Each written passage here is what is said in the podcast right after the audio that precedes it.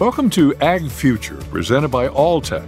Join us as we explore the challenges and opportunities facing the global food supply chain and speak with experts working to support a planet of plenty.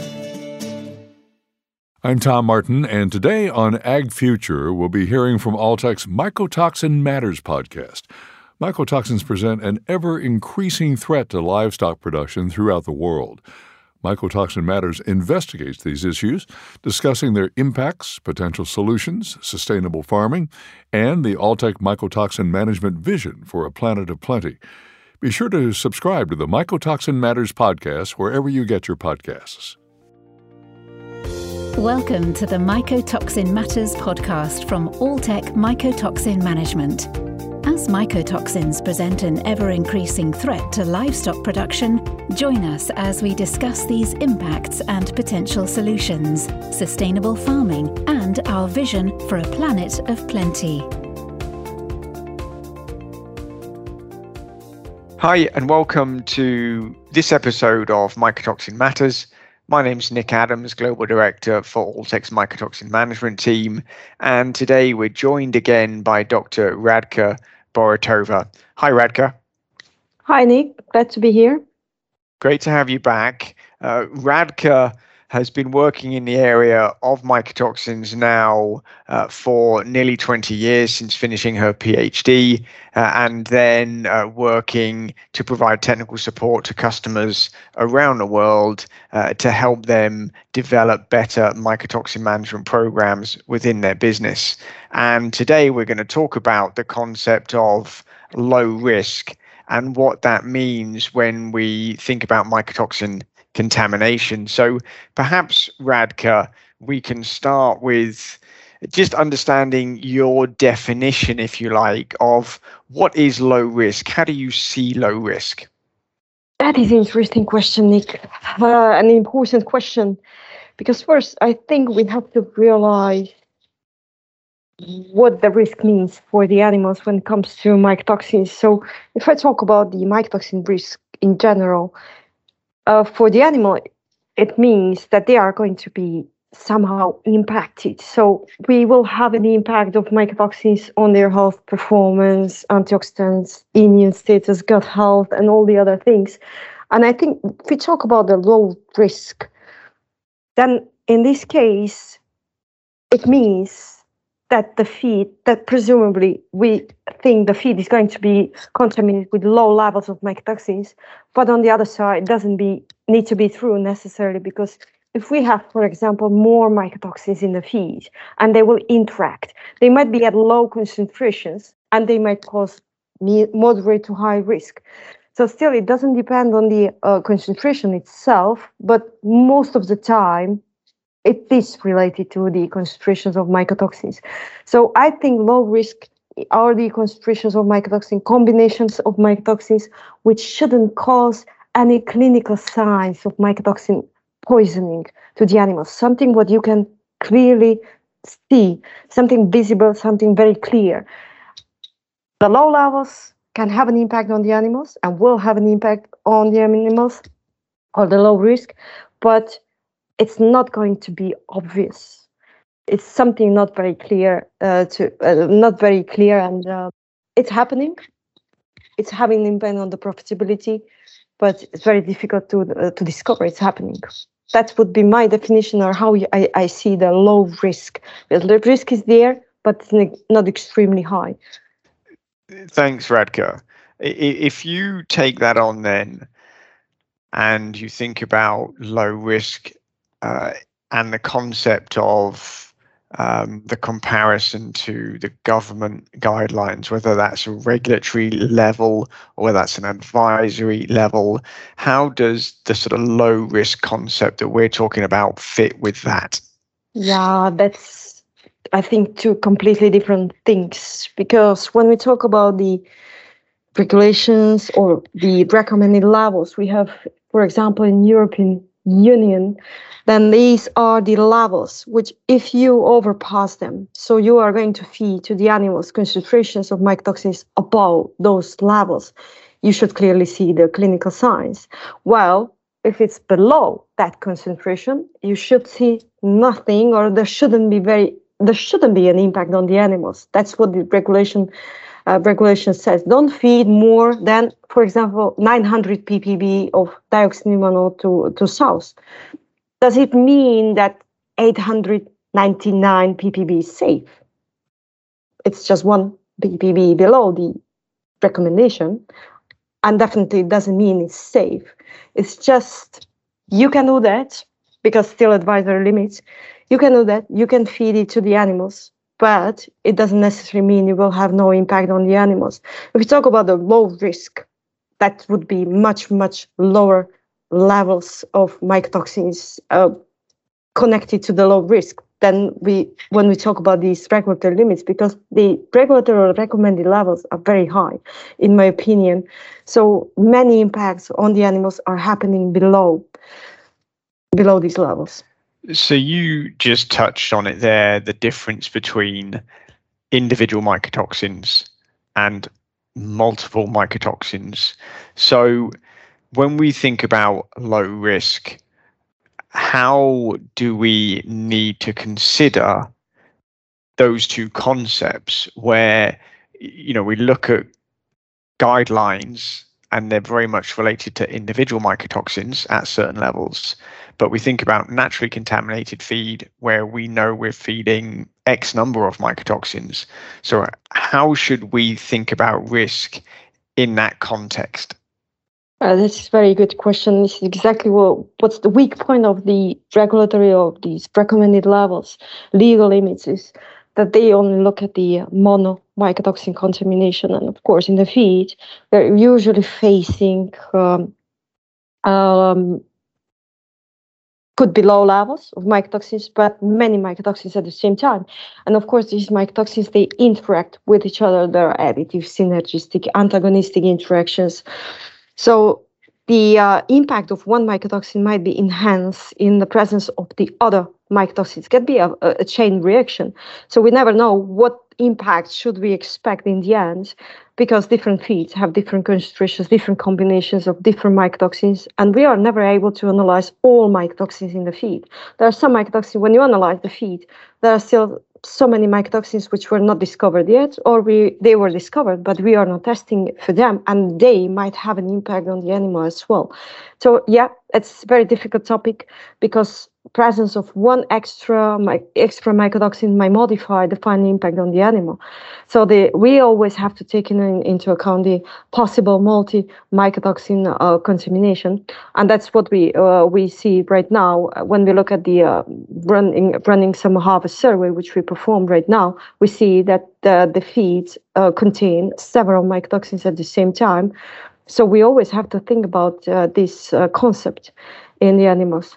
Definitely, more mycotoxins will have higher impact than single mycotoxins. And honestly speaking, single mycotoxins, it's almost impossible that you find this situation in the nature. I think every feed or raw material contains more than one mycotoxin. It's just a question if we can find it or not. Yeah, that's a good point.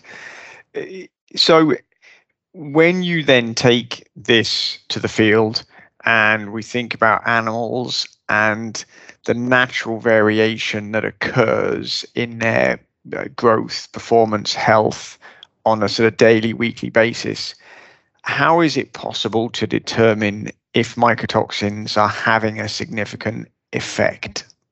Yeah, it's especially when we talk about low risk, right? We talk about low risk. Exactly, yeah.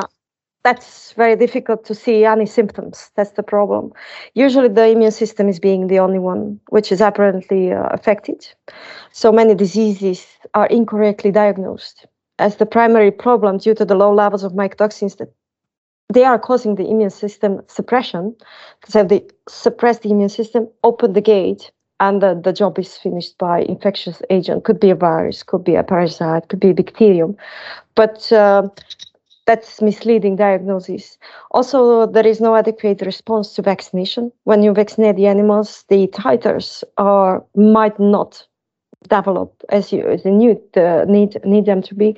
Also, live vaccines can have harmful impact, which they normally shouldn't, but when the animals are immune suppressed, even live vaccines can cause harm to the animals. And very important for a vet for vets is that antibiotics which are used as therapeutics do not perform. They don't even perform at higher dosage and use for a longer period of time. Also, the transference of antibodies from breeding animals to the offspring is impaired. And you can also see that animals are experiencing some respiratory difficulties or diseases from unknown reason. So all the body systems might be impaired, from the immune system, where majority is located in the gut, and also respiratory system of the animal. But also we can see problems with reproduction. But it's not clear. You cannot really define. For example, in poultry, I have reduced 0.5% of hatchability, 1% down fertility. What is it? Many times, something goes wrong, but you don't know what it is. Could be mycotoxins involved. So interesting there. So as much some of the health metrics, as much as growth metrics, may be indicators of some of those low levels of mycotoxins. Yeah, you can have, for example, if you have higher levels or let's say higher risk, you can see clearly poor FCR. But with low levels or low risk, let's say low level of risk, you have kind of beginning of the poor FCR. So it's very small deterioration, but it's happening. Or for example, with high risk, you have high mortality. You have complete rejection of the feed, yeah? With subclinical, you have mortality about the average. Some feed rejection is happening, but it's not complete feed refusal. The animals might be more picky and so on. So it's something wrong with the animals. The animals might be not uniform, especially with broilers, you can see that. They have more soft species. Higher incidence of diarrhea, but nothing like ulcers, lesions, something what you can clearly see is going wrong with the animal, but some indication, but you see the animal can deal with that. That's the problem. So the animals, they can deal with low levels of mycotoxins or the low mycotoxin risk for a long time. But then if you don't do anything about it, some bad batch of feed is coming, and these animals, they will break completely. So they cannot deal with this anymore. That's very important, why you need to deal with low levels. You need to stabilize the animals. You need to support the gut health, the immune system, the oxidative antioxidant system of the body. So when the higher risk is coming, the animals are in full and good shape. Because if you don't do that, the animals are going to be weaker and weaker, especially with the long-living animals, breeding animals, where we really have to pay attention to the low risk, which is happening every day. So some indications, but it's not very clear. You see no lesions, no high mortality, nothing is dropping dramatically. But it's happening, and you are losing performance, and losing performance means lost profitability. That's very important. Yeah. So given the challenges in terms of assessing the low risk challenge from looking at purely at the animal per se, are there other ways in which that low risk challenge can be measured in some way, shape or form within the animal, within some sort of tissue, etc.? Yeah, definitely. If we go away from the feed, yeah, because you can test the feed. When you analyze for the feed, then you see there are low levels of mycotoxins. So you can identify, if I have mycotoxins, I might have some risk there. You can look at the animal itself. You can look at the immune system. So you can measure the titers after the vaccination, phagocytic activity, phagocytic index, immunoglobulins, lymphocytes, all these simple indicators of the immune system performance. You can look at the antioxidant system, measure the uric acid, glutathione, the intracellular antioxidant, the antioxidant enzymes, malondialdehyde, selenium, vitamins A, E. And you can look at the blood biochemistry as well. Talk about the activities of liver enzymes, for example, sphingosine ratio in the blood or urine, total protein, albumin, globulin, cholesterols, the HDLC to total cholesterol. So there are some indicators which will show you something going wrong with the animal, except of the sphingosine that is quite typical for the fumonisin exposure. If I have increased liver enzymes, I can in the blood serum, I can say there's something going wrong with the liver. Yeah, because the enzymes, they don't belong to the bloodstream, they belong to the liver. They should be inside the liver, but it's not specific. And these are so-called indirect biomarkers, where I can say, yeah, something going wrong with the animal, with the organs, but you cannot really estimate. If you put it into, I would say, a connection to the mycotoxin analysis, that would be more, yeah? I see some levels of mycotoxins in the feed. I see something going wrong with the blood. I see something going wrong with the titers. You have a suspicion and indication might be mycotoxins involved. So I would say mycotoxin analysis in the feed is a must when you want to discover if there are some mycotoxins. And all the additional analysis which the veterinarians can perform is good to have, to see which organ is suffering, which organ system is not doing well, and that I need to do something with the animals. You don't have to see that. It's like, I use example, people who are drinking too much alcohol. Yeah? They can handle it for a long, long time, but the liver is going to suffer. Then you measure the liver enzymes in the blood, and you say, so some toxin is poisoning your liver. Yeah, it's the alcohol. So it's the same analogy. But the people can handle that for many, many years, and they will not die within one day, but it's getting there. So it's very simple comparison, I would say. Radka, you talked there about indirect measurements per se. What about any direct measurements? More thinking there about things like biomarkers, a lot more talk about these things. How do they fit into today's world, as it were? Yeah, that's a very good question, because we shouldn't forget the biomarkers nowadays. Of course, in controlled research settings, when we know the contamination profiles of the diet, we know how much mycotoxin we fed, what time, when was the feeding, then we take the blood, we take the urine, we can euthanize the animals and open the animal, take the organs, and measure the direct mycotoxin biomarkers, exposure-based biomarkers. This means we will measure the mycotoxins themselves or the mycotoxin metabolites. So, of course, then we know the animals were exposed to the mycotoxin. We still don't know what was... Okay, when the animal dies, we know what was the impact of those mycotoxins on the animal, but still the interpretation of the results based on the information about the biomarkers, so mycotoxins and mycotoxin metabolites from the blood, urine, feces, organs, it's difficult. I don't think we are there. In real commercial settings and field conditions, this is, I would say, waste of money, resources, and time, and it's impossible to interpret the data in the way that we will be able to say, yeah, these are the mycotoxins, mycotoxin metabolites in the blood, urine, feces I found, and this is the impact on the animal. It's impossible. We are not at that stage yet. The researchers, scientists are still working on it. Of course, that's the hot topic right now. But I think for controlled research conditions, settings, yes, fantastic. The trials should be, in the scientific studies, it is appropriate to do the biomarker analysis, but in the field conditions, farm conditions, I don't think so. It's not the right time yet. It's too early. We don't have the knowledge behind. We cannot interpret the results properly.